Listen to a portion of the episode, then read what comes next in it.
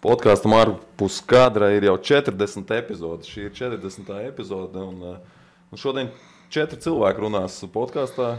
Katram pa desmitniekam, ja? katram pa desmit epizodēm. Tā gan laikam nesanāk, ja mēs saskaitām, uh, gluži tāpēc, ka mums ir viens cilvēks, kurš vispār nekad līdz šim nav bijis podkāstā. Tas ir Kristaps Zutis.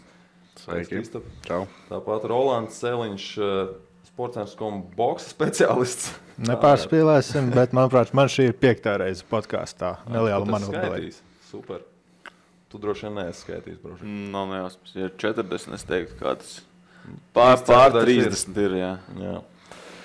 Uh, Protams, šodien uh, Kristaps ir pie mums uh, ciemos. Līdz ar to galvenā tēma ir boks un, un arī drīz tuvojās cīņas, LNK Fight Night cīņas, tu arī pats piedalīsies. vai ne? Un, un vēl dažādi uh, atpazīstami vārdi. Bet uh, sākumā, tā kā mēs daudz uh, bieži runājam par basīti, tad, un šis ir mans podkāsts, tad es gribēju veltīt piecas minūtes tomēr basītim. Un, ja jums kaut kas ir piebilstams vai kaut kas, jūs droši iejaucieties. Bet uh, ir četras lietas, tādas jauna rubrika, silu pieturzīmes. Un, uh, un uh, četras lietas no aizdītās nedēļas, kas man uh, basītī šķiet uh, pieminēšanas vērtas. Uh, pirmā no tām ir Jānis Tīma no Olimpijas, tika izīrēts Maskavas Himkiem. Un uzreiz pirmajā spēlē 24,5 minūtes, 17 punktus, 5 trīspunktniekus iemeta. Un, uh, un, un, un es domāju, ne jau Tīma pēkšņi ir kļuvis daudz labāks spēlētājs vienas nedēļas laikā, ja viņš Olimpijā netika sastāvā. Bet šis ir vēl viens pierādījums tam, cik daudz īstenībā ir basketbolā atkarīgs no trenera. Pie kāda trenera tu nonāci? Un es nevienā brīdī negribu teikt, ka Deivs Blats ir slikts treneris. Pasargā Dievs, jā, viņš ir pierādījis pilnīgi pretējo. Bet uh, spēlētājs ir tiešā veidā atkarīgs no tā, kas ir viņa treneris un kādu spēles stilu piekopš šis treneris. Un, uh, un, un, un Deivids Blats tomēr vairāk, it kā viņš ir Eiropas treneris, bet uh, viņš ir amerikāņu treneris Eiropā. Un viņš šeit tomēr spēlē vairāk amerikāņu basītu, vairāk uz individuālo, individuālo balstītu nekā uz komandas spēli. Un šeit uzreiz mēs redzam, ka tīma aiziet pie citu treneru, pie lietuviešu. Maskavas Himkos, kas droši vien budžeta ziņā pat ir vēl bagātāks klubs nekā, nekā Olimpijākos. Uh, un, un, un, un mēs redzam, uzreiz ir, ir cit, cit, cits Jānis Tīma. Man liels prieks par to. Tā ir pirmā pieturzīme. Otrā pieturzīme ir VF 13. uzvara pēc kārtas vakardien. Uh, VF, Tad vakardien, svētdien. Pie pilnām tribīnām, vai ne? Pie 600 cilvēkiem arēnā Rīgā. Es redzēju vienu video, tur izskatījās, ka tur bija 60, nevis 600. Nē, un tu jau zini, kā raksta protokolos apmeklējumu. Žurnālists ieskaitījuši. Es domāju, ka šī ir žurnālists. nu, viens nebija domā. es nezinu. Man, nu, Pagaidi, ok. VF uh, kaut kādu preses pārstāvu pašu, kas tur mājaslapā Tie jau neskaitās. Nu, tos skaiti Ja 13 uzvaras pēc kārtas un 600 cilvēku. Nu, 600 ir stabili par daudz. Es Nu, nē, nē, nu varētu. 600. Nu, jā, varbūt visi basketbola fani skatījās vakarā naktī NBA. Nu. Visi gatavojās, jau jā, bija agrās spēles, varēja pieslēgties tādam basītam.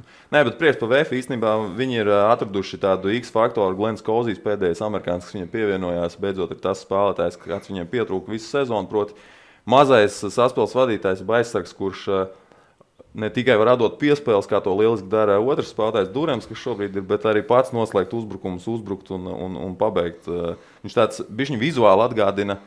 Var jau nākamo bildi pārslēgt. Vizuāli atgādina nedaudz, uh, nedaudz Kērtis Milēģu. Tad viņš varētu būt kaut kāda mazliet Kērtis Milēģa.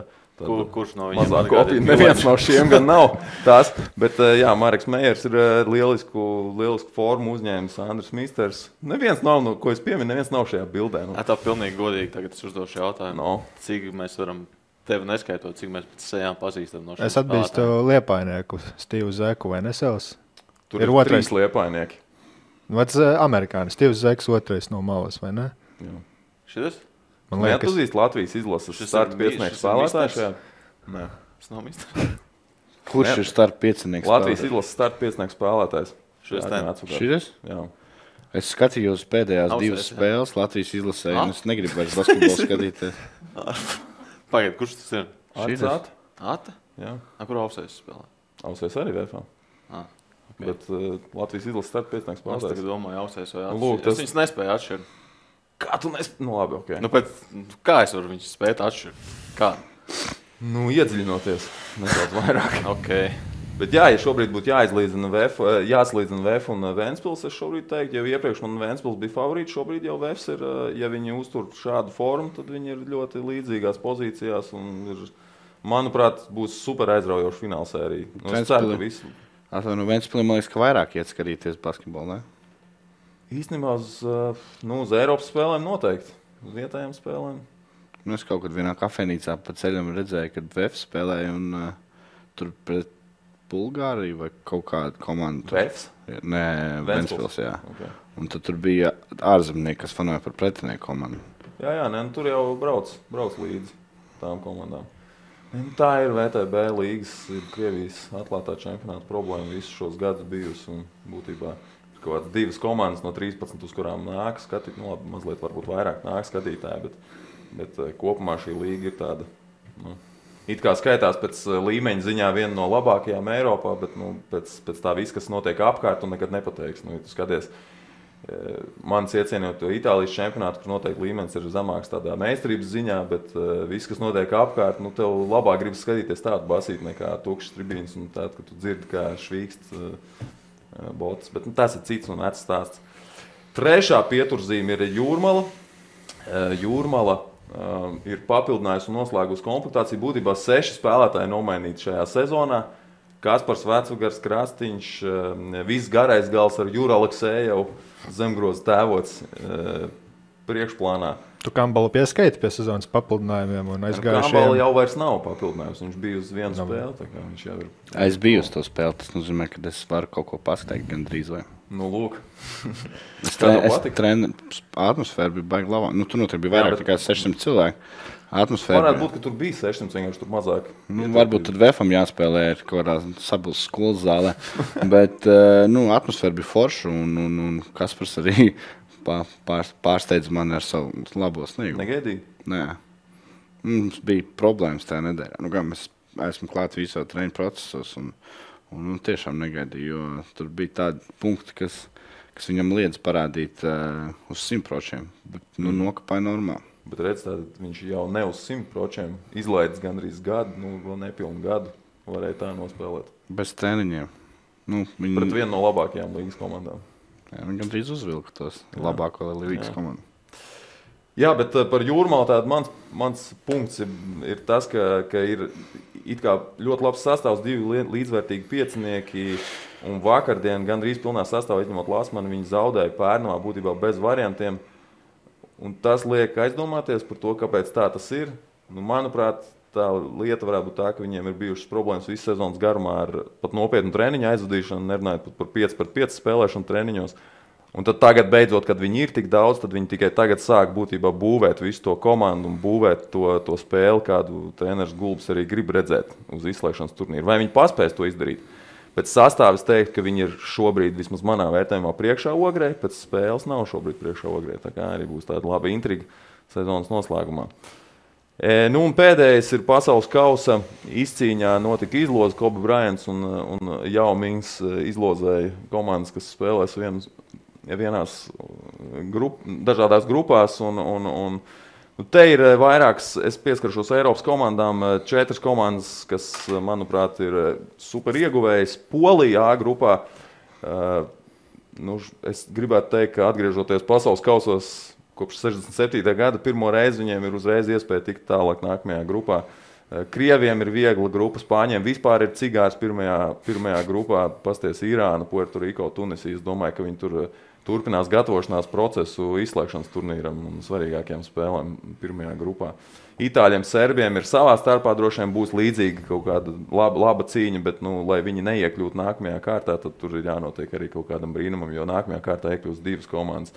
Nu, un Čehiem zināmā mērā nepaveicās. To es pieliku pie mīnusiem, bet tur arī es domāju, spēlētāji un līdzjutēji ir super priecīgi par to, ka viņiem jāspēlē pret amerikāņiem, jo visi vienmēr grib spēlēt pret amerikāņiem. Bet nu, no sportiskā skaidrs, ka tur nav nekādu variantu viņiem. Ne pret amerikāņiem un ar turkiem viņi varbūt var sīsties, bet arī būs ļoti grūti tikt tālāk. Nu, un, un, un mūsu pārdarītāja Melnkalne iekļuvusi vienā no nāves grupām, es gribētu teikt. Grieķija, Jaunzēlanda, Brazīlija. Es domāju, ka tur jebkura no tām pirmajām trīs komandām, ne īstenībā pat visas četras komandas var iekļūt divniekā. Tur būs ļoti atkarīgs no sastāviem. Un Melnkalna arī nu, droši vien ļoti neprognozējami. Kāds pirmkārt viņiem būs sastāvs, otrkārt, ko viņi varēs izdarīt pret. pret, pret uh, Pret, uh, Nu šeit vēl parēķinot par ceturdaļfinālu, domāju, ka viņam arī no E grupas uzreiz ASV jau vienu vietu aizsitusi. Tad, nu, Nē, bet tur ir cits formāts. Tagad ir cits formāts pasaules kausā. Divas labākās iekļūst nākamajā grupu turnīrā. nu, jā, un, e, un FF grupas aizies Un kopā. apvienojās, un pēc tam cīnās par. Ah, nu, tādā ziņā. domā. Tādā ziņā domāju, jā, ka tur būs. Nu, teiksim, no tās grupas atnāk ASV un teiksim, Turcija, un tad Melkalnē, lai ko viņi izdarītu, viņiem praktiski viena vieta paliek pieejama ceturdaļfinālā. Tieši tā. Nu, un eh, pēdējais mūsu brāļi Lietuvieši H grupā. Tā tiešām, manuprāt, ir uzskatāms par nāves grupu. Senegāla varbūt ir tā atkritēja, bet Kanāda, Lietuva, Austrālija. Tur jebkura no komandām var būt pirmā, un jebkura var būt trešā, jebkura var tikt nākamajā kārtā, un jebkura var netikt nākamajā kārtā. Tā Kā, man liekas, tur būs super atkarīgs no sastāviem un, un, un gatavības tajā brīdī. un Tās tiešām būs liekas, ļoti aizraujošas spēles eh, kanādiešiem, austrāliešiem, lietuviešiem. Visiem. It kā lietuviešus mēs uzskatām par spēcīgāku komandu, bet austrāļiem cik NBA spēlētāji, kanādiešiem cik NBA spēlētāji. tā kā Tur būs, tur būs kārtīgs kapiņš. Uh, nu jā, par formātu tātad es jau pastāstīju. Cits formāts, divas komandas tiek nākamajā kārtā. Pēdējās divas arī tiek nākamajā kārtā, bet viņas spēlē atpulicēji zarā un cīnās par 17. līdz pēdējo vietu. Tur īstenībā arī svarīgi ir, lai, lai Eiropas komandām labāk iet, jo tad mums savukārt ir iespējas tikt uz Olimpisko kvalifikāciju nākamā vasarā. Kā pirmajiem, kas ir aiz, aiz dalībniekiem, ja Eiropas komandas visas tiek tajā, tajā kvalifikācijā. Viss siltu pieturzīmes ir noslēgušās ar, ar, ar, ar, ar nezinu, 5-6 minūšu garu monologu lielākoties. Bet uh, galvenā tēma šodien, protams, ir boks. Un, un, un, uh, gal galā sestdien notiek LNK Fight Night. Jau 11. epizode, tā varētu teikt. Nu, viņi skaita tos cīņu šovus, lai nav katram jāmaina nosaukums. Tad viņi iet pēc kārtas. Tad ir tāpat UFC, KOK. Mm. Viņi, viņi, viņi liek pēc kārtas. Viņus, lai ir, ir, ja viņš visu laiku sauktos vienādi, tad Facebookā būtu grūti atrast tās smukās bildes. Nu Jā, un uh, ļoti spēcīgs dalībnieks sastāvs. Es gribētu teikt, arī šeit no vietējiem Zaurs ir pirmo reizi, vai ne? Zauris ir jā, pirmo reizi LNK cīņu šovā. Kaspars ir uh, pirmo reizi LNK cīņu šovā. Viņu visi prospekti labākie. Uh, šis uh, vispār nu, mums cīņas sportā saka, ka šis ir viens no labākajiem pēdējo gadu uh, cīņu šoviem, kāds Latvijā ir bijis. Jo drusciņi ar, ar, ar mairu briežu panākumiem tas, mums tas sports, boks un cīņas sports ir palicis populārāks. Līdz ar to tie šovi arī ir vairāk. Un bija kaut kāda laika, tur uh, viņš sāka druskuļi kristies. Tagad ir uh, konkurence starp King of Kings un LNK. Ja? Viņi konkurē par vietējo skatītāju, un, un, un King of Kings daudz izkrita pēdējā cīņā šovā, kas bija 23. februārī. Tad LNK ir uh, paņēmis viņu lielāko zvaigzni, un plus vēl viņiem ir ļoti labi prospekti. Mm. Kā es domāju, ka uh, ar, šo, ar šo šovu viņi aiziet, aiziet King of Kings priekšā. Neskatoties to, King of Kings ir viena no nu, lielākajām Eiropas organizācijām. Ko tas nozīmē arēnā? Mēs pirms tam skatījāmies. Biļets joprojām ir pieejams. Tas biļetes cenas arī ļoti svārstīgas, no, no 13 līdz pāris 150 eiro. Tu esi interesējies par to, kā tur tev vispār interesē, ka, nu, ja tev pašam ir jācīnās, kas, kas notiks tribīnēs, tu painteresējies par to. Tas ir svarīgi. nē. Man es zinu, ka uh, mūs atbalstīs. Mani atbalstīs. Man tur par to. Uh, nu, es nesakoju līdzi, cik daudz ir pārdotas biļetes. Man tur nav nekāda finansiāla vai kāda interese. Es zinu, ka uh, ir pilna, būs visa arēna. Tas ir viens. Otrs. Uh, Nu, kad, jā, no cīņas sporta tiem, kas visu laiku iet, tie noteikti visi iet. Un, un, un es domāju, ka būs vairāk nekā, nekā manā pirmajā šovā, kuras startēja. Tas bija tieši pirms gada LNK sestajā cīņas šovā. Tur man bija tā kā debija uz lielās skatuves, lielajā ringā. Tur bija kaut kāds 6000, nu, tagad paredz kaut kāds 8. Hmm. Ulfs ar tiem. Jā, Kā žurnālists. Nē, es tāpat es gribu aiziet. Es nekad neesmu bijis pirmkārt uz boxu. Otrakārt, es gribu redzēt, kā izskatās kambala ringā. Monstrs. Man šeit Es tikko, mums tikko bija treniņš. Man bija pirms tam, viņam pēc, viņam pēdējais sparings. tur būs ko redzēt. Es, eh, nu, nu, es arī viņam menedžers esmu. Es viņu arī ievilku tajā boxā. Man te zināja, ka viņš ir boxējis. Protams, nu, Kaspars, cik basketbols nav mans mīļākais sporta veids. Kaspars bija viens no tiem, kuru es, um, kur es pazīstu. Pazīstu personīgi. Es, zina, es dzirdēju, ka viņš ir Rīgā. Nu, bija saticis pāris reizes. Un, un, un sēdēju viens pēc treniņa, domāju, nav ko sparingot. Nu, nav ko sparingot, jādomā, kaut kas jāmeklē, vēst kaut ko tur čakarēties. Bet uh, es piezvanīju viņam, teicu, negribu uzbuksēt. Viņš teica, nu, vai atbrauc uz treniņu. Mm, kaut kādā trīs mēnešus es sapratu, man atkal nav ko sparingot, jo viņš jau ir uh, mietā. Nu, viņš, Next level. Jā, nu, next level. Nu, grūti ļoti. Viņam, grūti, viņam ir garas rokas, viņam ir liels rīčs, viņam ir uh, laba fizūha. Viņam ir, uh, viņš visu mūžu ir trenējies. Mēs gājām Olimpisko testu. Nu, viņš izgāja Olimpisko testu. Viņam pateica, ka viņam ir tur tādi paši rādītāji kā pirms desmit gadiem, kad viņš izlasē bija gājis to testu. Mm. Pēc mums ir ļoti strikta noruna par režīmu un par visu pārējo. Mums nav režīma pārkāpumu. Ko nozīmē režīms? Kā, Vienmēr- kāda ir tā noruna? Vienmēr treniņā jābūt ir divreiz dienā, trenējās sešas dienas nedēļā. Ārpus treniņiem. Arī ir kaut kāda noruna, tur, ko, mē, ko, ko, Ja ko atļaujamies. ja tu man prasa, vai viņš nedzer, tad viņš nedzer. Nē. Viņš turās pie, kas arī bija. Nu, ziņā, mēs visi zinām, kas ir eh, rakstīts grāmatā par Kasparu Kambalu un par viņa uh, dzīvesveidu. Bet, uh, es nezinu, vai tā viņam kaut kāda pusmūža krīze vai kas, bet viņš nenormāli saņēmies. Ir. Nu, es pats esmu pārsteigts, un cilvēki, kas uh, nu, zālē, kas nāk, kas redz viņu, arī tie ir pārsteigti. Un es domāju, ka uh, pārsteigti arī būs uh, visi boxe cienītāji. Jā, tur varbūt ir kaut kādas spekulācijas par to, ka šis pretinieks tur ir ar negatīvu, negatīvu cīņu statistiku, bet nu, iekāpt pēc desmit gadiem arēnā boxēties. Ar, ar A klases sportistu. Nu, tur mēs sākām, sāksim ar, ar, ar, ar vienkāršāku pretinieku. Varam īstenībā uzlikt, uzlikt foniņā to, to cīņu. Ar pre, pretinieku pēdējo cīņu tas ir Baltkrievs Aleksandrs Haičuks. Viņam bija cīņa Minskā, un, un, un pretī bija Kazahstānas sportists. Nu, tur īsti Tas ir 2018. gada decembris. Tā ir viņa iepriekšējā cīņa, tas trīs mēnešus iepriekš. Varbūt pastāstīt par to fonu. Man interesē, es skati, atradu šo video, skatījos, tur ir, tas ir klubā kādā zālē, vai tas ir cik ierasti boxā, ka tādās vietās, nu, tur izskatās sēž bagātnieks, skatās noscīt auditoriju, tas ir. 50 cilvēki, 100. Nu, ir ā, dažādi koncepti. Nu.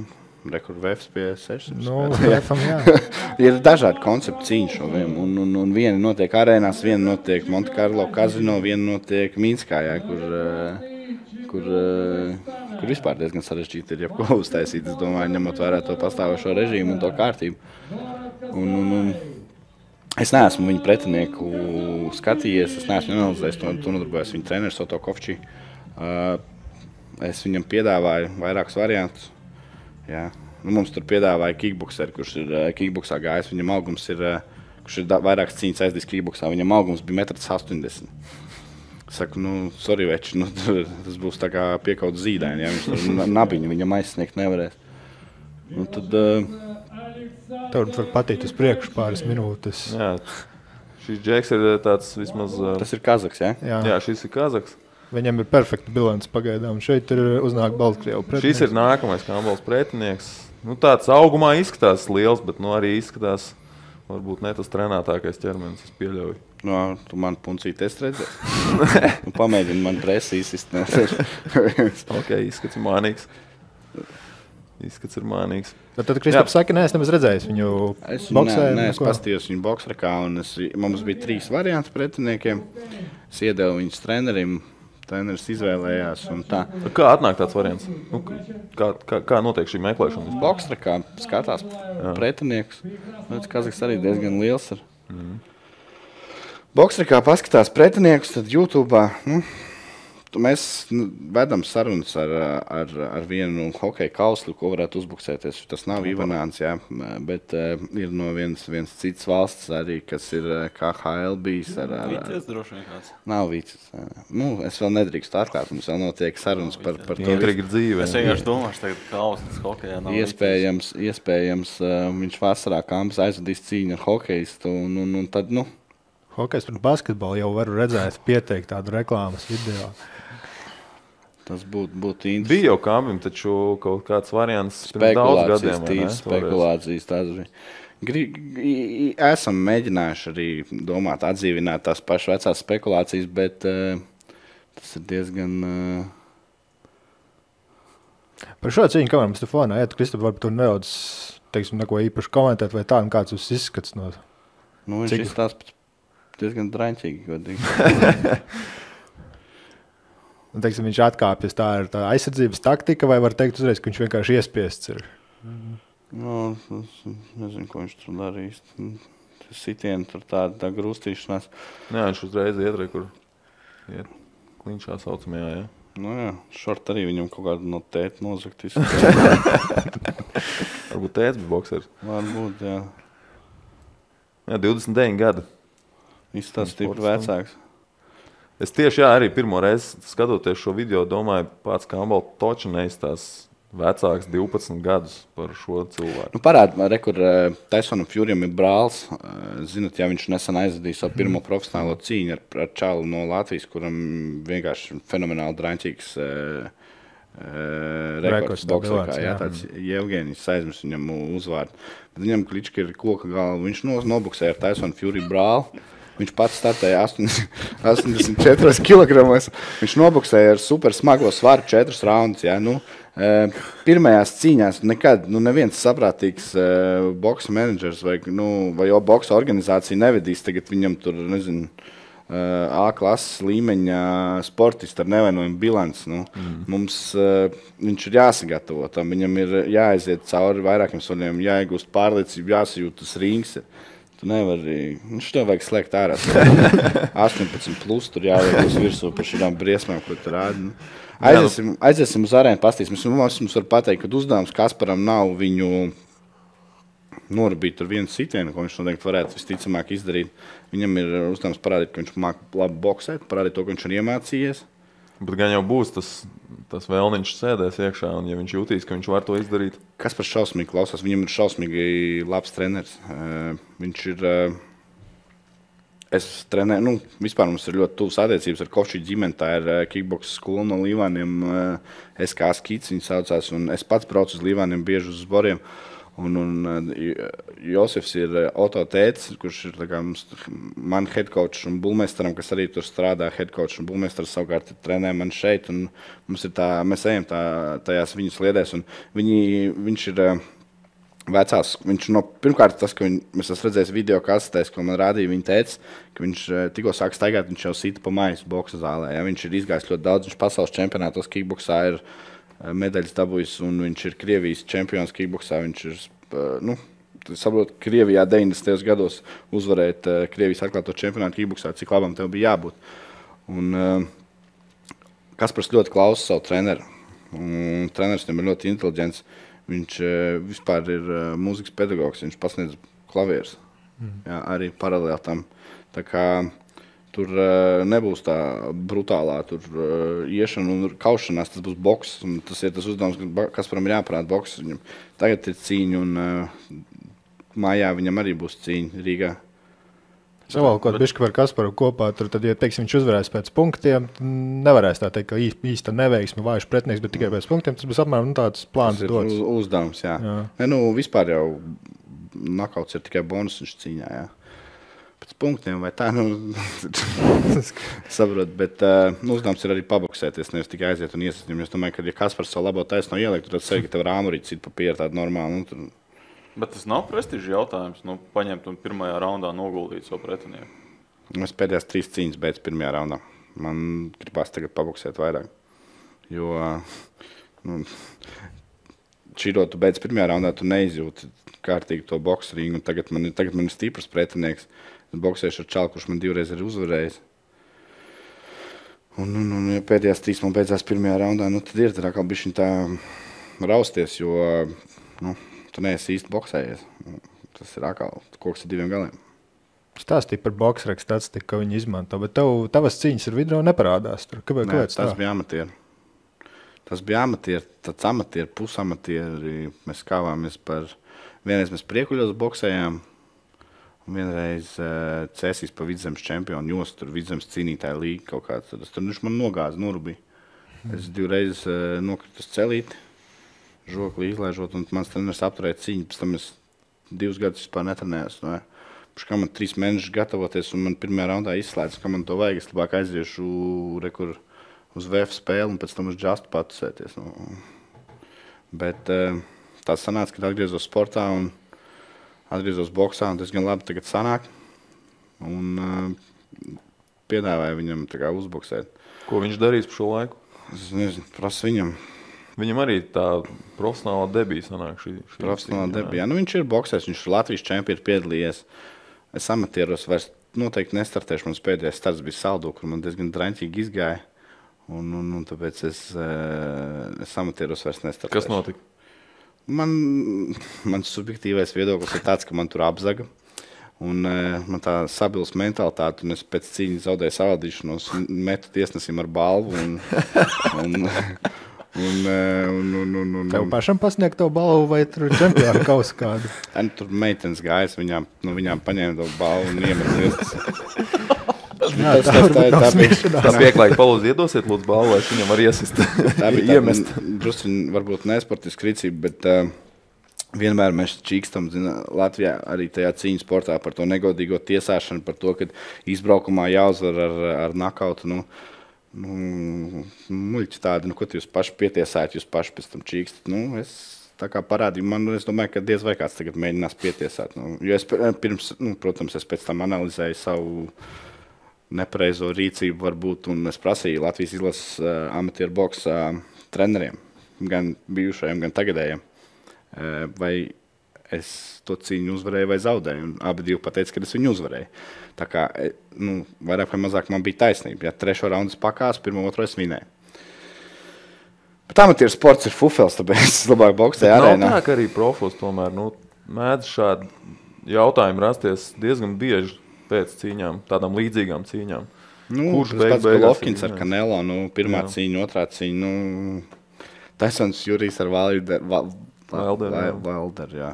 Nu, Brīdis arī nosacīti jāpiesauc. Tur arī rakstīja, ka nav īsti. Mēs, no, mēs objektīvi nevaram runāt par viņu ceturtdaļfināla cīņu. Nekomentēšu. Nā, tas skaidrs, tikai pieci nu, tādi gadījumi interesanti. Nu, ko, var, ko zaudēt? Es to arī varu darīt. Nu kā, tikai nu, iemest, pagaid, jau ne, tu vari kaut kur apstrīdēt. Tu vari Var apstrīdēt, protams, bet apstrīdēt ir bezjēdzīgi. nu, mīkstiet tikai tā dara. Bet uh, padomā pats labi, es tikai par to, par to briežu situāciju tomēr atļaušos pakomentēt. Viņš neboksēja mājās, viņš boksēja Čikāgā. Ja? Jā, jā. Vietējie tiesneši. Jā. Otrs bija no Vācijas. eh, Nu, nu, kāda motivācija viņiem ir eh, nekodīgi tiesāt attiecībā pret briedi?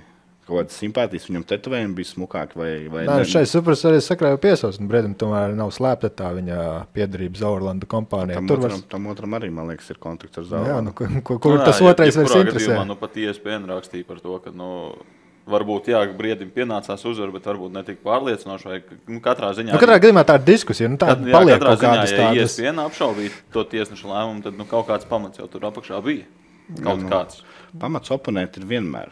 Nu, Ja nav kaut kas, tad nav. Tur ir Nu, tā arī, jā, tu mēs nu. piepriekš pieskārāmies. eh, Katrs eh, to pašu krēslu, kurā tu sēdi, redz savādāk. Ja viens tur red- redz krēslu, uz kur tu sēdi, cits tur redz krēslu, pie kur piesiet un nu, nu, iepļaukāt kādu. Nu, saprot, tāpēc, Man sāk palikt bail. Jā, labi, slēdzam tam. Tāpēc tu saproti, ka kad, kad lietas, lietas var redzēt savādāk. Nu, ir uh, briedis nomainīt treneru briedim. eh, Nē, nē, nu, nav, viss nav, nav šobrīd tā, ka Viņš, mēs... nebija tik, pā, viņš nebija tik labs kā, kā cīņā ar Usiku. Jā. Visi varbūt no viņa gaidīja kaut ko vairāk. Viņš bija traumēts. Viņš gribēja, lai viņš uzvar pārliecinošāk. Un... Šeit, šeit, man liekas, tiešām strādā tas arguments, ka visi gaidīja vairāk, Tieši un nesagaidīja. un Tāpēc ir varbūt tāda mazliet vilšanās, bet nav jau tā, ka mēs šobrīd sakām, ka viņam nepelnīti iedeva uzvaru. Mēs vienkārši Vēlamies, lai viņam būtu diskusija godīgi zaudēt. Jā, jā. mēs esam priecīgi par to, ka būs uh, jūnijā, jūlijā bija. Jūnijā Jūnijā. Jūnijā pusfināls. 15. jā. Mēs jau tikai par to priecājamies, ka Latvijā atkal būs boks, būs ko paskatīties. Neviens jau nesaka, kāda nelaime. Vienkārši ir, par ko pastrīdēties. Sportā īstenībā nu, par visu jums vienmēr gribās pastrīdēties. Vai tur bija noraidījums, vai nebija, bija sots, vai nebija, jāskaita punkti vai nē. Nu, Tā kā- Jā, pat tiesnesis strādāt. Ai, nu, bail. Kad nevar pats ar balvu. Briedis arī starp citu, daļu no saviem treniņiem aizvada mūsu zālē. Mm. Ar viņu arī sanāk pakomunicēt. Un, un, un, un, nu, tāpēc, jā, varbūt tas galīgi objektīvs nevar būt šajā jautājumā. Labi, runājot par uh, piesēšanu pie krēsliem, uzliekam, šis ir īstais brīdis, kad uzlikt promo video tavai sestdienas cīņai. EDR TV pastrādājuši ar, ar jaunu promo video. Otro reizi šāds, šāda līdzīga veida. visiem būs. Kā jums izveidojās tā sadarbība? Viņš trenējās manā zālē. Edgars, jā, jā, Edgars. Evers trenējās. Um, nu, tas ir šovs. Es uh, skaidri apzinos un sevi nepozicionēju kā profesionālu boxeru. Jā, Un, uh, starp citu, kāpēc tā ir? Kāpēc tu nepozicionē sev kā profesionālu Nu, boxeru? tāpēc, ka es varu saldu paņemt, iemest balvu tiesnesim. tāpēc es jau nepozicionēju kā profesionāli. Es esmu vairāk šovmenis. Mm. Man patīk, man sanāk, kamēr Dievs dos veselību, tikmēr boxēšos. Un, un tāpēc mēs pieduramies. Man patīk pakaitināt cilvēkus uh, ar to, ka viņi domā, ka tas ir baigais gangsters. Es esmu netaisos gangsters, tā ir reklāma. Tas ir, tas ir šovs. Sabils ikdiena. Nu, nesabilē, Nav kruzak jau jau tik Bet uh, nu, tas ir uh, piesaistīts. Tas piesaista auditoriju, kuriem boks ir svešs, kur zina lauka dzelzīt un kur nezina LNK. Iepriekšējais uh, video, kur bija ar Kambalu, tas arī nu, viņš ir interesants. Viņš ir labi, tur ir nu, smags meitenes. Foršs foršs video, tas piedūriens, re, kur uh, Mr. Sams. Jā, Arī otro reizi jau. jā, jā nu, viņš ir, viņš mūs neatņem. Jau štāta jau sastāvdaļa. Nu, Var reklamēt cīņas, tā kā visi, jā, kā es tur treniņā aizvedu svīstu, jā, tur, nu, tādu video uztaisīt, un, un, un, un jā, nu, tu viņu tur pa, pa, pa, pavilks garām. Šito apstāsies, noskatīsies, viņš ir smieklīgs. Mm, Bet, uh, Bet viņš ir domāts kā smieklīgs, kā nosacīta nu, tas, tādā. taču, nu, nu, tas taču nav nopietni, jūs saprotat, ka tas nav, jābūt diezgan, tur jābūt, tur jābūt, die- dokumentālā Nu, filma. jā, nu, tur, tur jābūt diezgan, diezgan lielam pamuļķim, lai domātu, ka tas ir, ka tas ir nopietni, ka es tiešām tur, eh, man pirmkārt geļiks šausmīgi nepatīk, briesmīgi mašīna. Visu scenāriju un to izdomā Edārds, ja viņi mums pasaka, kas jādara, un, un man tikai jātais loks un jāizskatās dusmīgi. un viss, Nu. Tas ir, lai pakaitinātu tos mierpilsoņus, kuri ir eh, tos pacifistus, ja tur oj, 90. gadi, tur gangsters vanabīs. Es neesmu nekāds gangsters, es pieturos. Ja viņi to uztver nopietni, nu, viņi mums par to runā. un Tā ir, eh, mēs, šovam ir atpazīstamība, un, un, arī mums. Nu. Ziniet, bet tas nav tāds oriģināls ļoti pieejams. Jo, jo tomēr Amerikā, kas droši vien ir tāda, nu, tāda elite un tur, kur tas viss notiek, eh, citā līmenī, tur tomēr vairāk ir tas, ka viņi savā starpā tur metā- apvainojums un tam, tam līdzīgas Nu, lietas. Šie ir Meivizeri un jā. Man nepatīk, es neatbalstu to. Es nevaru aizskart tavu ģimeni, vai ka tu aizskar manu ģimeni un pēc cīņas tev iet paspiest roku, bez mazliet sūkties. Tur. Nu, tas nav pareizi. Es uzskatu, ka tas galīgi nav pareizi. Tas Tāpēc, principā vēl lielāks teātris nekā šeit sanāk. jā, nu, mēs, eh, mēs, es, es neaizskaru savu pretinieku, ja, jo uh, bija tā cīņa, kad Drotikos skāvās ar Gasiju pagājušajā VBC supersērijā. kad Tieši tajā laikā man bija manai pirmā cīņa jābūt. un Mans pirmais pretinieks bija tāds, kas ļoti provocēja. Viņš tāds diezgan, nu, kā lai to pasakā, bez lamāšanās. Diezgan nu, jā, provokators. Viņam, viņam patīk uh, visas tās apskaukšanās, un viņš tur kopē vairāk to daļu, kas ir tiem mevzeriem. Instagramā seko gan jau visiem. Tur. Bet kāds Latvijas boxā izpaužas? Tomēr Es pabeigšu, un es skatījos, eh, skatījos kā tas eh, Drotikos raud. Pēc tam, kad viņš tur pirms tam teica, es viņu tur norūpīšu, un tur tā, un pēc tam sēž preses konferencē un rauzumē, nē, zudis neraudās. Es labāk stāvēšu klusu, trenēšos un eh, ne, ne, neaizskaršu savu pretinieku. Nevis man pēc tam būs kauns viņam paskatīties acīs vai kauns paskatīties cilvēkam acīs. Mēs abi ejam uz cīņu, un cīņas sākumā mēs abi esam vienādās pozīcijās. Ja? Visādi var garīties. Tas ir boks, ir viens kreisais acis un tas zemē. Nu, un, eh, ko tev tas dod? Viņi, vat, viņi saskatās Instagram, apskaukājās un domā, o, tagad viss runā par mani cīņu, kā es tur, tur nosaucu tā vai izdirsināju tā. Es pašu arī varētu par viņiem ņirgāties un tā, bet tas nav pareizi. Un arī bērniem to nevajadzētu darīt. Tam nevajadzētu būt kā, piemēram, piedurties, gribat piedurties, re, kur māksla ir. Un, un, un tāpat ir atpazīstamība, tāpat ir skatījumi, kā šodien lielākā daļa sabiedrības dzīvo. Mm -hmm.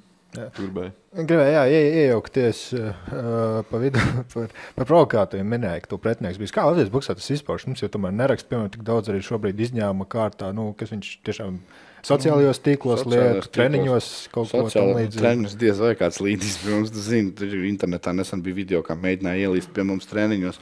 Bet, bet nu, viņš ir sociālajos vidē. Es vispār nebiju domājis boxēties. Es jau biju metis mieru, man bija. Nu, tas boks, boks zāle, sporta klubs, kurā es tur ņēmos. Es tur kaut ko nostartēju, pirms tam tajos pašos priekuļos uzvarēju savu nākamā pretinieka audzēkni, nu, kas nu, tāčaks. Nu, Tur stāstījis apakšā no Valmieras ugunsdzēsēji tādu lielu spēcīgu sitienu. Viņam bija stiprs, ojoj, bet tas bija 16 uncīgais cīnos. Viņu uzvarēja.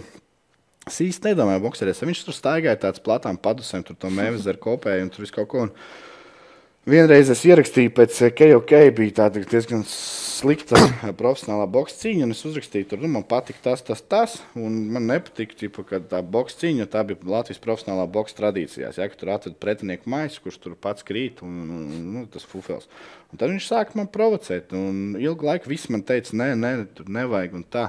Neviens man neticēja, koeficients tajā laikā vēl bija, man bija pirms cīņas koeficients 6.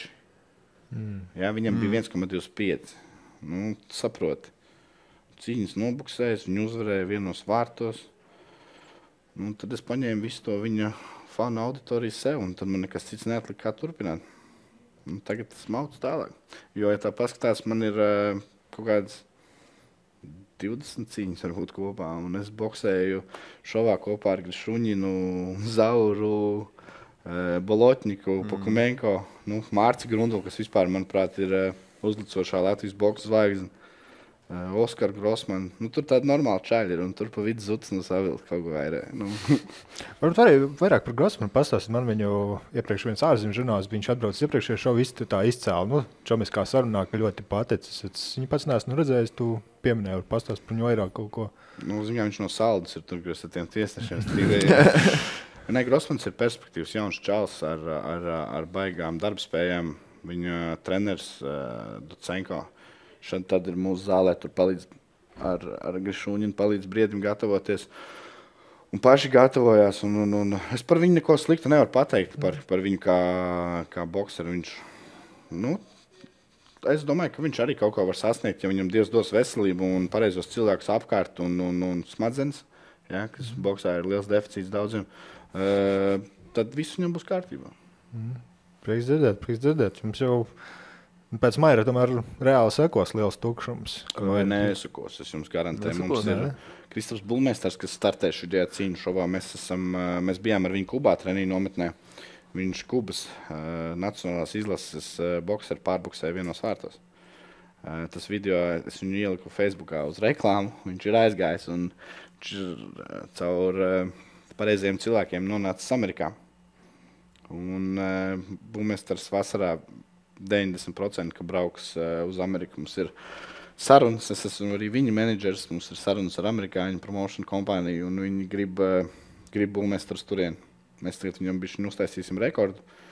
Un, mm. un, un es domāju, ka uh, viņš varētu būt uh, nu, tā, viņš, Grunduls, Grossmans, tie varētu būt tie, kas ir, eh, ir, eh, ir nākamie, mm. nākamās zvaigznes boxā pasaules līmenī, nevis tikai Latvijas līmenī. Bet tomēr var runāt, ka boks Latvijā tā stabili iet uz augšu. Tomēr nosauc trīs uzvārdus, potenciāls boks zvaigznes iepriekš. Jā, nav tā, ka tomēr tas blakus apstākļus, tā biznesa puse tomēr ir super izšķiroša, lai tu tomēr nonāktu līdz tai augstākajai. Nu, ten ir zudis ar saviem sakariem. mums ir, eh, mums ir komunikācija draugu lokā ar cilvēku, kas palīdzēja Mairim sasniegt to, ko viņš ir sasniedzis. Arī viņi redz to uh, perspektīvu tajā pašā būvmēstarā. Mm. Un, un, un, uh, nu, vat, LNK, kā, es, ne, es neesmu LNK, ja, bet uh, nu, mēs ar LNK sadarbojamies. Es LNK atvedu Kasparu Kambalu, kas viņiem savāks Latvijas auditoriju. Un saku, nu, rekur, Kristaps būvmēstars nāk komplektā. Nu, Vai arī man nāk komplektā, jo viņš, viņ nav, viņam nav kontakta ar viņiem. Bet savukārt viņiem ir tā platforma, tas, tie, tie cīņu šovi, tā iespēja tiem jaunajiem ceļiem parādīt sevi, parādīt sevi arī redz, ar ārzemju žurnālistiem. Un, un, un kopīgiem spēkiem es domāju, ka mēs to Latvijas profesionālā boxa līmeni ceļam, jo amatieru boxā būsim atklāti trijos raundos, eh, pa trīs minūtēm ar lieliem cimdiem. eh, Ir eh, diezgan grūti izsisties, eh, ņemot vērā vēl to milzīgo korupciju, kas pastāv tajā organizācijā AIBA. Ja? Nu, kas nav noslēpums, arī Olimpiskajās spēlēs ir ļoti daudz precedentu bijuši.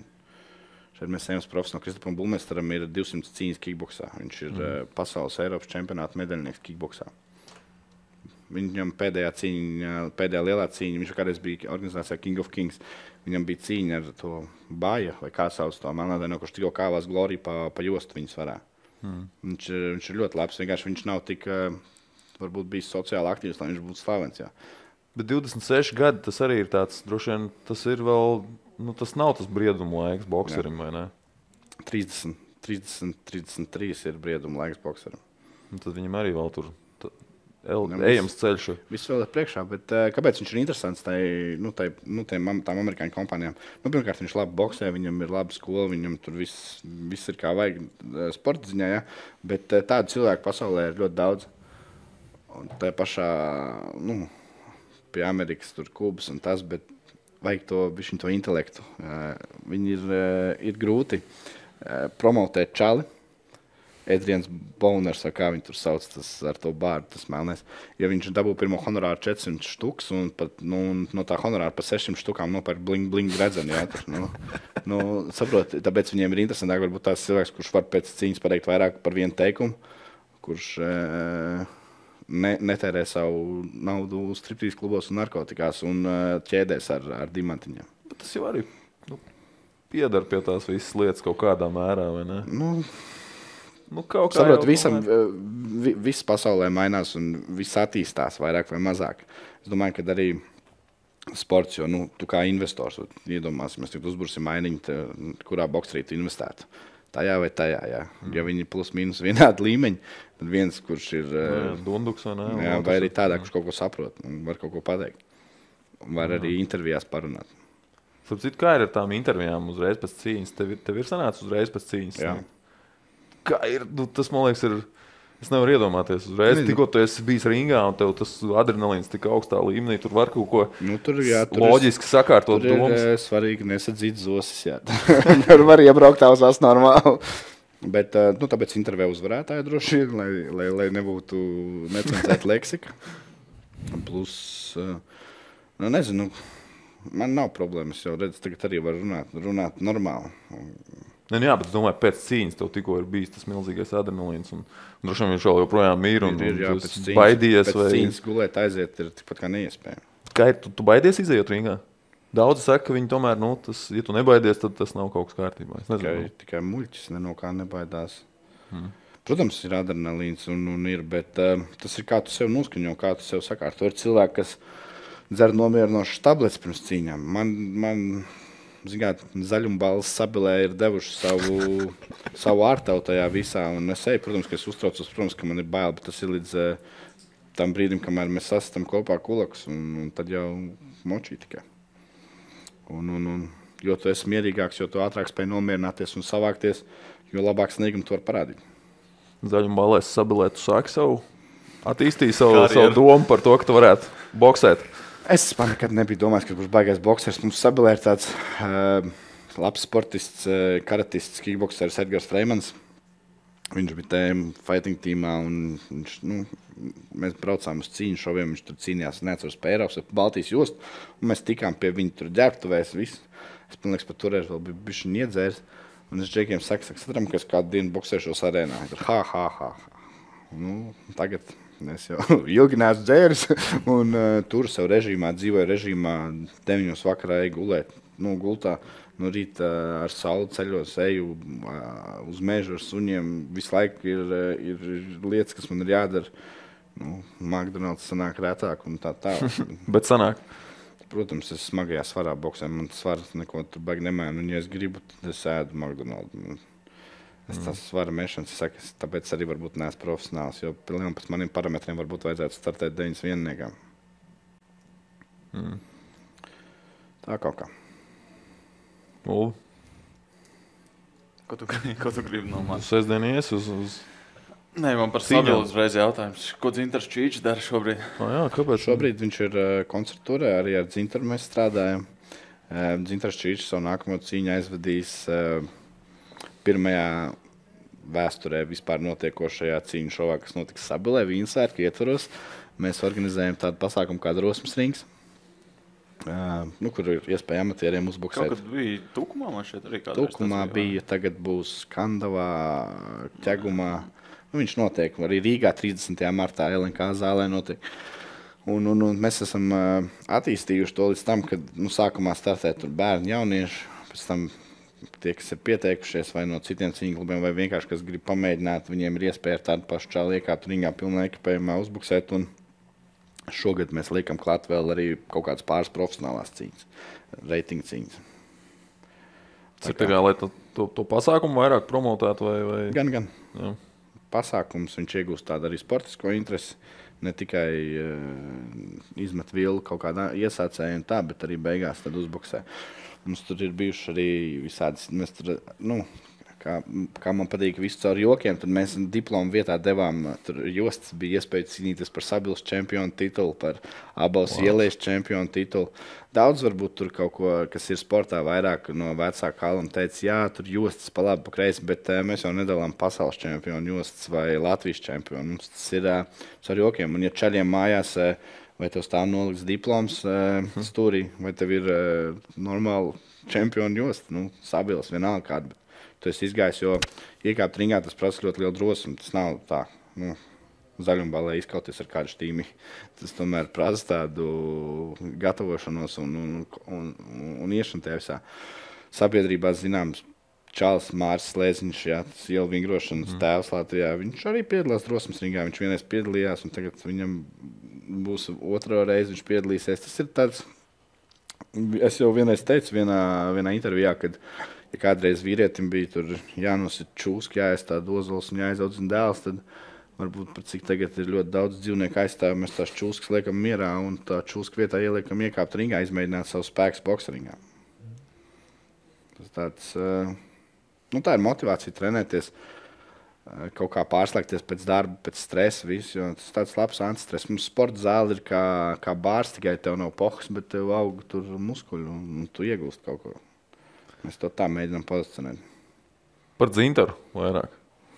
Tu viņu esi redzējis darbībā noteikti daudz, daudz vairāk nekā mēs šeit kaut kādas video varbūt. Jā. Nu, kas, ka, tur ir kaut kas, ir lietas koks. Jā, viņš ir labs, atletisks čels, daudz trenējies. Viņš pie rītnieka ir uh, trenējies, un, un, un, un Anglijā viņš vinēja jostu. Viņam ir labs sitiens, viņas arī sparingojas. Spēcīgs čels, sabils zaļumbālēs arī norūdījies pāris reizes. uh, ir jā, nu. Kā, kā sanāks, vai tur viņš uh, pasaules līmenī boxēsies kādreiz, vai, vai tikai Latvijas līmenī. Es nezinu, bet uh, viņam bija jāstartē tagad, uh, 16. februārī. Jā. Viņš notraumējās nedēļu pirms, pirms cīņas, un, un, un viņam bija diezgan nopietna trauma, no kuras uh, drīz viņam beigsies uh, rehabilitācija. Viņš sāks gatavoties, un uh, jūnijā, ne, jūlijā beigās mēs tomēr uh, nostartēsim. Viņam bijusi arī viena cīņa Radisonā. Viņš zaudēja uh, Erikam Kalašnikovam, kuru viņš pagājušā gada augustā mūsu drosmes ringā bez oficiāla reitinga vinēja. Mm.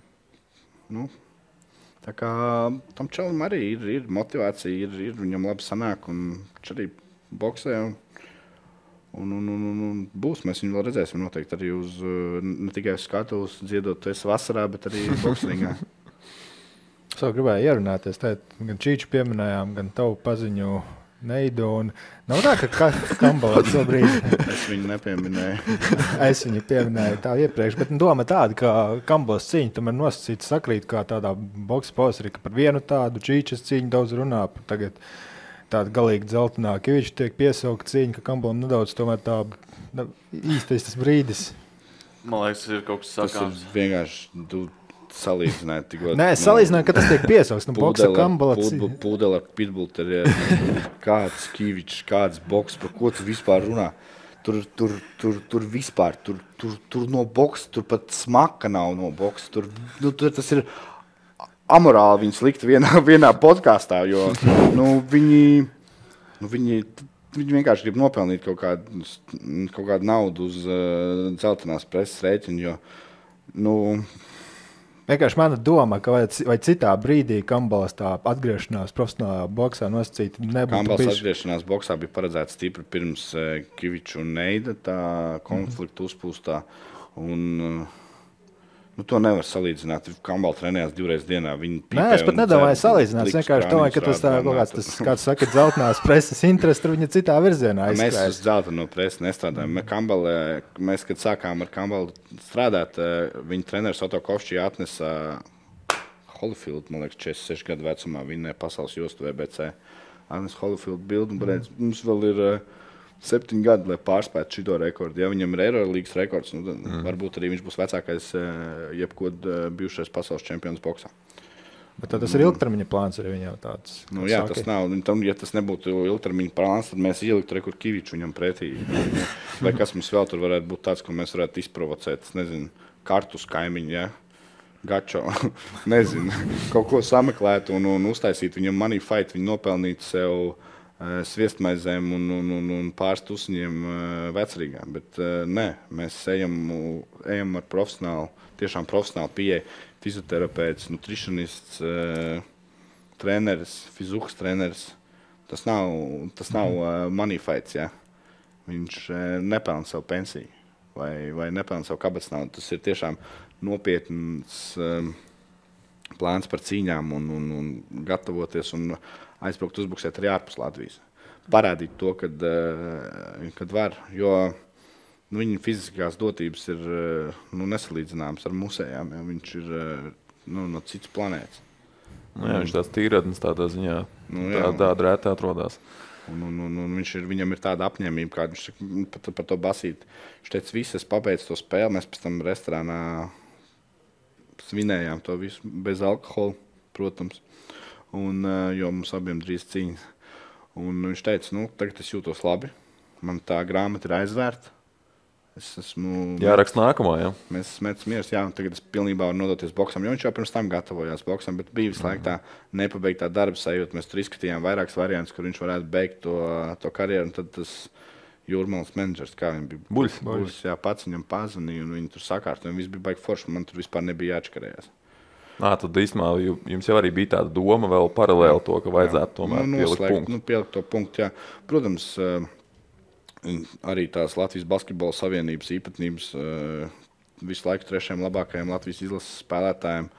Tāda atvada spēle ar, ar, ar, ar, ar, ar uzdāvinātu plakātu. Nu, es nezinu, nu, tas ir, protams, basketbolā. Mēs ne, nevaram tik kompetenti būt. Jo, nu, man, manuprāt, tas ir drusku necienīgi. Palika sajūta, ka prasījās vairāk. Ja, no man liekas, ka Kaspars bija apmierināts, viņš bija priecīgs. Viņš visu, viņam, viņš, viņš, viņam tur nekā, nu, viņam nav nekā tāda. Bet es, mm. es kā nu, no fana viedokļa, ja, tas pats arī kādreiz bija tās sarunas par, par Balderu un par, par viņa aiziešanu no, no sporta. Tas, cik, mēs, eh, cik mūsu federācijas tomēr ir nepateicīgas tiem, kas ir eh, mūsu vārdu nesuši pasaules līmenī. Nu, manuprāt, tas ir mans subjektīvais viedoklis. Es tagad nerunāju ne no Kaspara puses, ne tīri no sevis.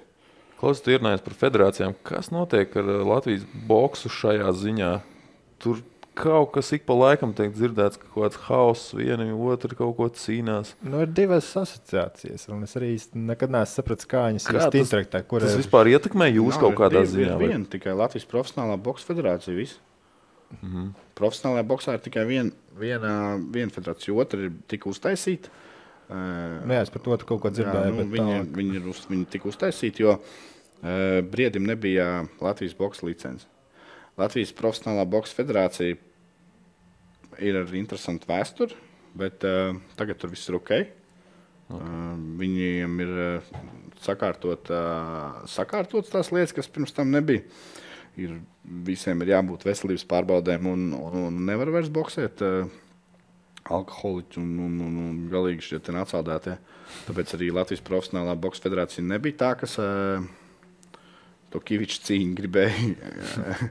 nu, es nezinu, kā to Apst, nu, jā, apstiprināt. Jā. apstiprināt Jā, nu, tur tur cita organizācija, kas vispār nesaprata, ko viņi dara. Bet... Tas ir cits stāsts. Un, uh, un, un, jā, un es domāju, ka tagad tur viss ir ok. Tā otra, otra federācija viņi ir, uh, viņi ir tukša, jo ir tikai viena, nu, varbūt tikai viena federācija, kas tiek uh, strādā ar boxu katrā valstī. Tā otra ir manam čomam. Viņš ir viņš ir pazīstams. Tikko arī trenējāmies.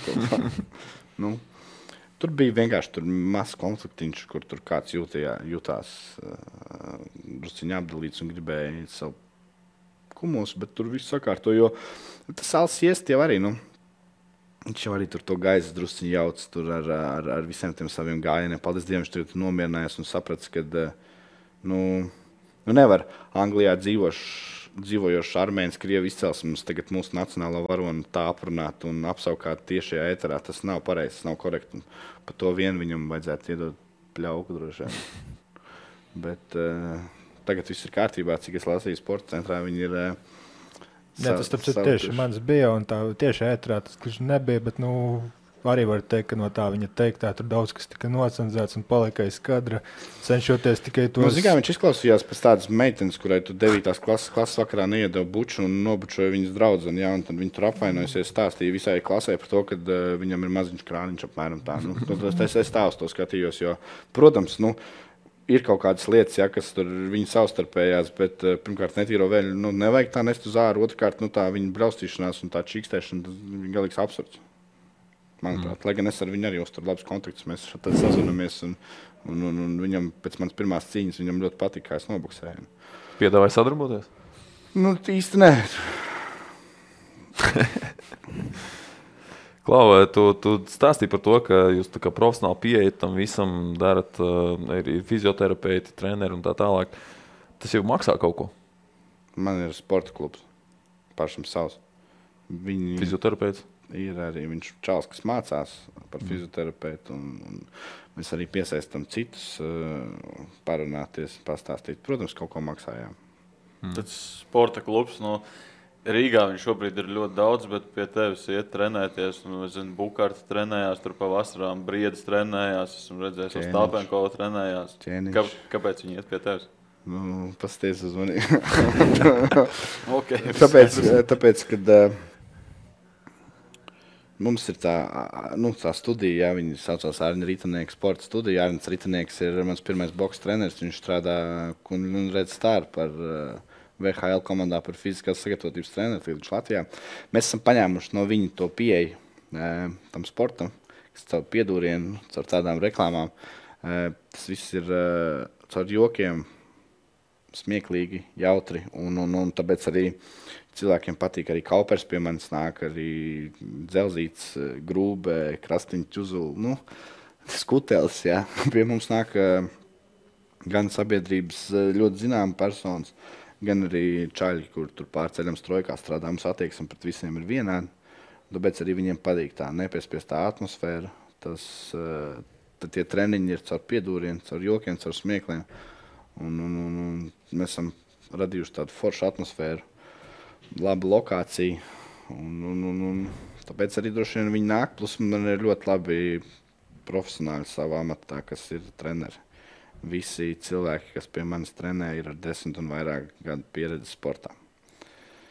Tāpēc viņi profesionāls arī prot novērtēt to profesionālu treneri. Nu, labi. Jāgaida droši vien sestdiena ar uh, arēnu Rīgā. Ar, ar, ar, ar, cik būs pēc skaita cīņas? Cik ir cīņas? 12. 12 cīņas. Tātad būtībā viss vakars vai jau dienas laikā jau sākās. Tur, jā. 7.15.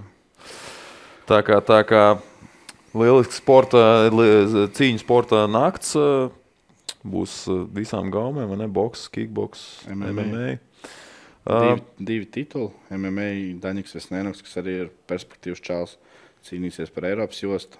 Un Zāles Kīboksā par Eiropas jostu. un Kambala pēc 11 gadu pārtraukuma atgriezīsies profesionālajā boxā. Jep. Uh, tā kā skatāmies, ejam klātienē sestdien, vai arī pēc tam, ja ne, nevaram tikt klātienē, varam skatīties sporta centra televīzijā svētdienas vakarā ierakstā visas cīņas. Paldies, ka atnācāt, Kristap! Paldies, Roland! Tev atpakaļ ceļš uz, uz mājām gaidāms tāls. Tev arī, vai ne? Tepat netālu. Divi kilometri. Labi, paldies visiem, kas mūs klausījās, skatījās. uh, Un tiekamies jau nākamnedēļ. Paldies vēlreiz, Kristap, ka atnācis pastāstīt insēdiņus no, no, no cīņas sporta. Un tiekamies! Visu labu!